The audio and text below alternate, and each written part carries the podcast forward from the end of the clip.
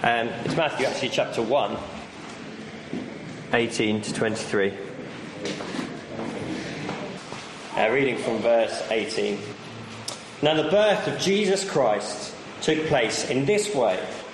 When his mother Mary had been betrothed to Joseph, before they came together, she was found to be with child from the Holy Spirit.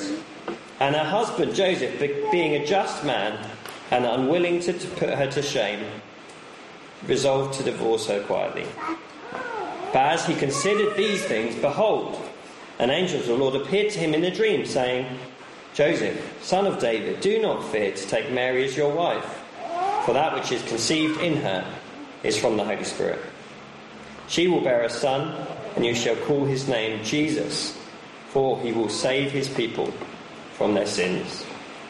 All this took place to fulfill what the Lord had spoken by the prophet Behold, the virgin shall conceive and bear a son, and they shall call his name Emmanuel, which means God with us. Let me pray for our time together. Let's pray. Father God, this is your uh, word to us. This is what you want us to know and to, of you and to, to believe and to trust in and what to, you want us to build our lives upon as well. And so on this day where there's so many things that we could look to and build our lives upon, we pray that you would be the one that we turn to and look to. We pray you do that in our hearts by your Holy Spirit as you speak to us through Tom. Pray you'd help him, give him confidence and clarity. And pray for us as we hear. We pray we'd listen uh, carefully to what you're saying to us. We pray this in Jesus' name. Amen. Amen. Can you hear me? Yeah? Yeah? Great. Okay, have we seen a film with an unlikely rescue in it? Have we seen films with unlikely rescues in it? Maybe they're superhero movies, maybe they're Disney movies. I don't know. But recently I watched a film called Dunkirk. Now, in Dunkirk, it's a true story and it goes back on to the. Uh, goes back uh, to Dunkirk Beach in World War II when 400,000 soldiers were stranded on that beach in France. And they had no hope of getting home, and there was uh, all of the Navy ships sent over to bring them home were being bombed and torpedoed, and all of the boats were sinking. People were terrified. People didn't know what was going to happen or how they were going to get home. Nobody knew if or how they would survive. Until someone in England came up with a plan.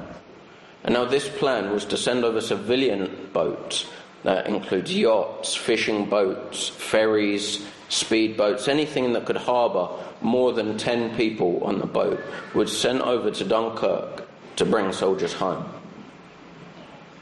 And these men were all part of someone's great rescue plan. Some didn't make it, but a majority did. And in the same way, we too are part of a rescue plan.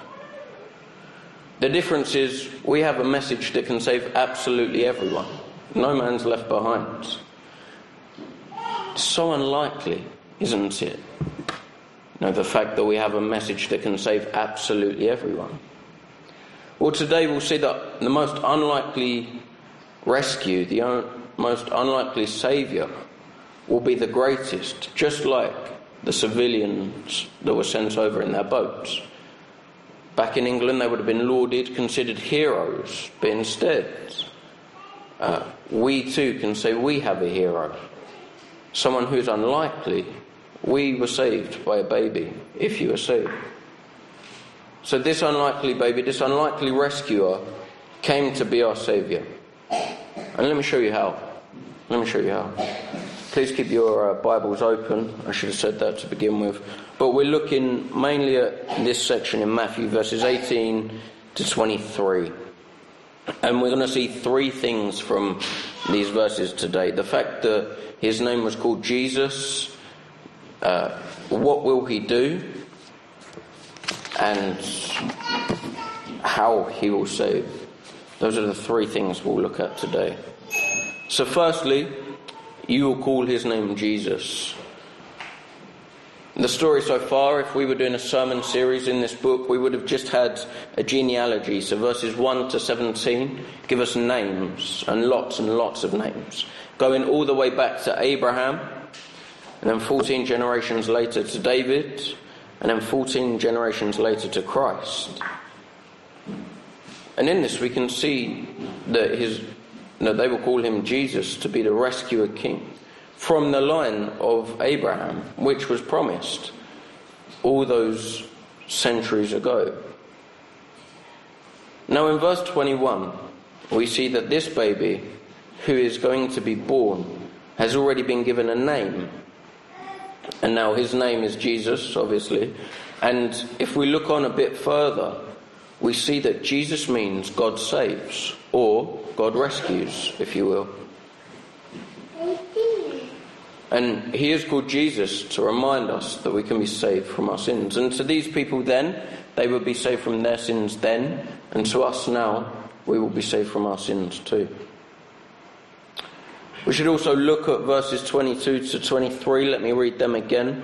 Uh, all this took place to fulfill what the Lord had spoken by the prophet. Behold, the virgin shall conceive and bear a son, and they shall call his name Emmanuel which means God with us. Now, I know that that's a bit confusing because it's called Jesus and it's called Emmanuel. I think of it like this Emmanuel is a bit like a nickname for Jesus, in the same way we call him Christ and we call him Messiah.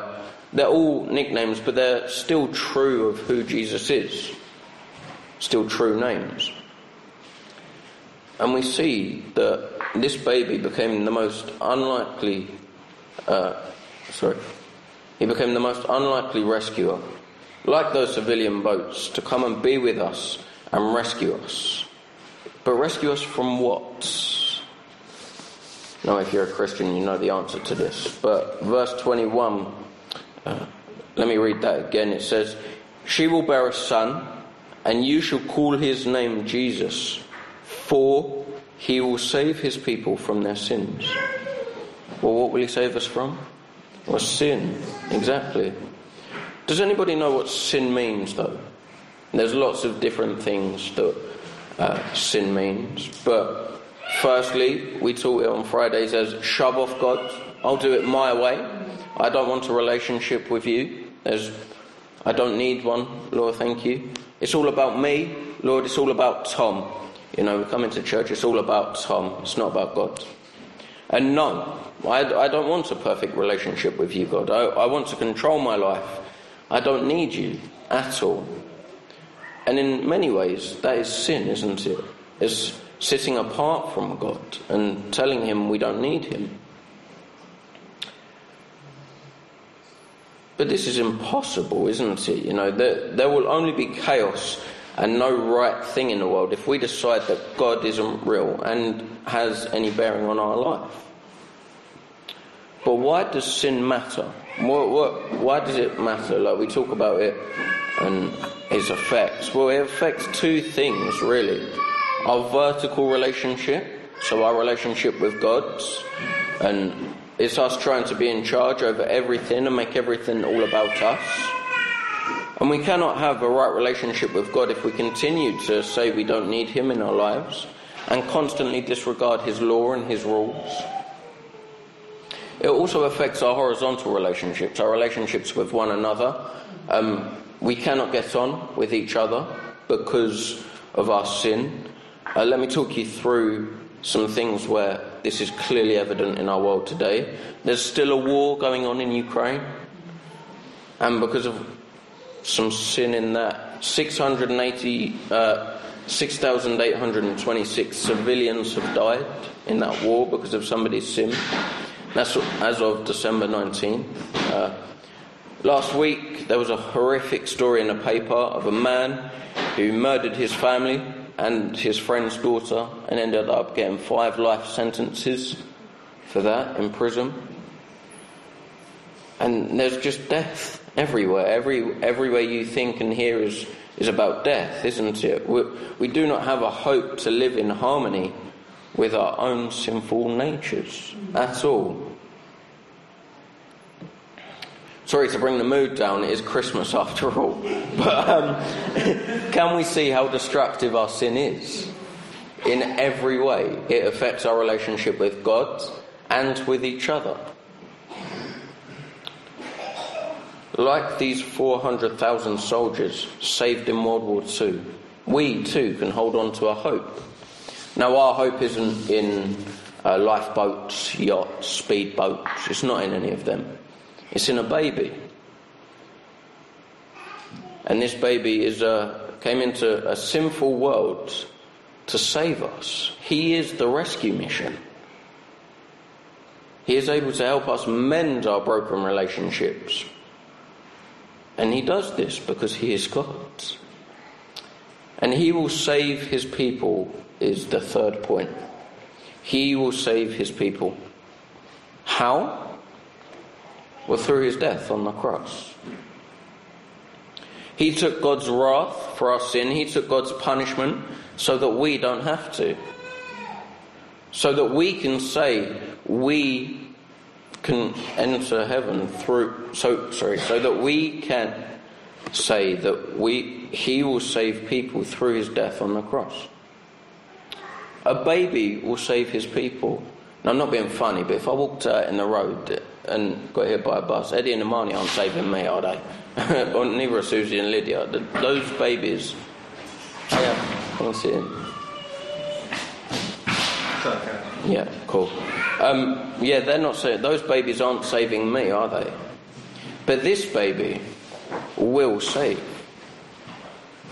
How is this possible? Well, in a book called Isaiah, 500 years before Matthew was written, uh, we can see that there was a promise to give a baby to a people that will rescue them.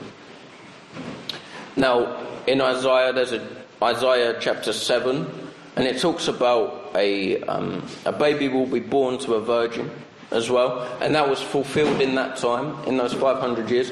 And this baby was called Maher Shalal Hashbaz.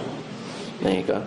And, but it was also a pointer forwards to this baby, this exact baby who would come on Christmas Day to save us from our sins.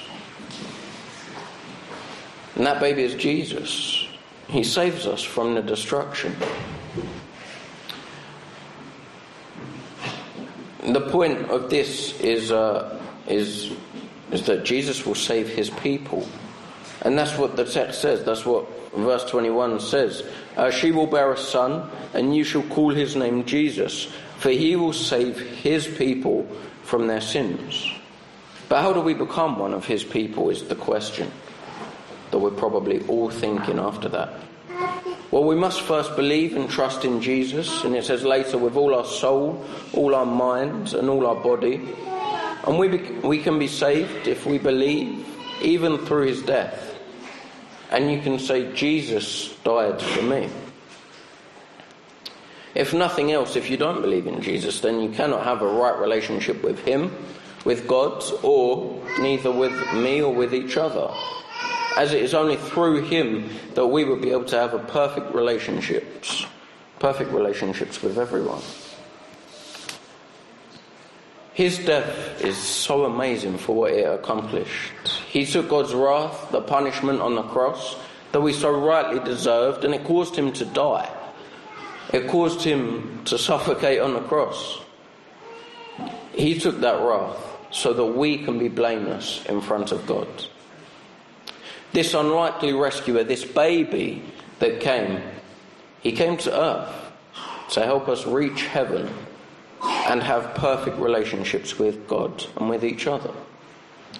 And he came completely free of sin. It's great to be reminded about Christmas, isn't it? You know, is it the fact that we have a Saviour, a baby, our most unlikely of Saviour, but still the most successful and powerful Saviour. Let me encourage you to take heart in this fact that Jesus came as a baby uh, to be powerful, to save, to rescue, to have the best rescue plan for us all. He has no agenda. He, do, he does not want to bring about destruction, nor fear, nor war. not like the sins that we heard about earlier. Instead, he wants to save his people so they can be entered into heaven. If you're a Christian, be encouraged. Hold fast to that fact. That because of this Saviour who has come, he saves us from our war on sin.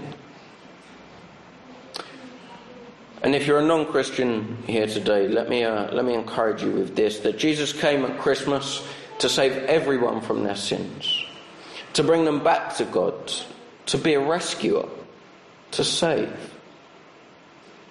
He was the rescue plan done right.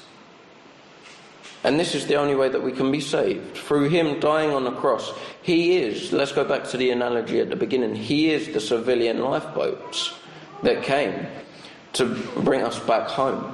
And when He died, He took our sins with Him on the cross, past, present, and future. He died on that cross to save us from hell and a constant repetition of death. And from what's been said this morning, those three things, uh, you shall call his name Jesus. He will save from sins. He will save his people. Him being an, the rescuing king, the saviour, the only way we can be saved. There are only two responses. Either believe and trust in Jesus and enter heaven, and there will, where there will be no more wars, no more pain, no more conflict, no more sin, no more death. Everything will be perfect. Or there's a response where we decide to constantly have that sinful attitude and say, No, I don't want you to be a part of my life. Lord, I don't need you in my life. And then we'll enter hell, where there is constant repetition of death, constant fear, constant dying, constant suffering and crying. And these two things are a reality in what we see in our world today. I hope that in your heart uh, you're convicted uh, to make the right decision, whether you're a Christian already or a, non Christian at the moment. I encourage you to make a decision on that and think about where you will be when Christ comes again. Let's pray. Lord, thank you that you have rescued us through Jesus' death on the cross. Uh, sorry for the times this week where our sinful nature has taken us away from what Jesus did on the cross. Lord, saving us, being our rescuer.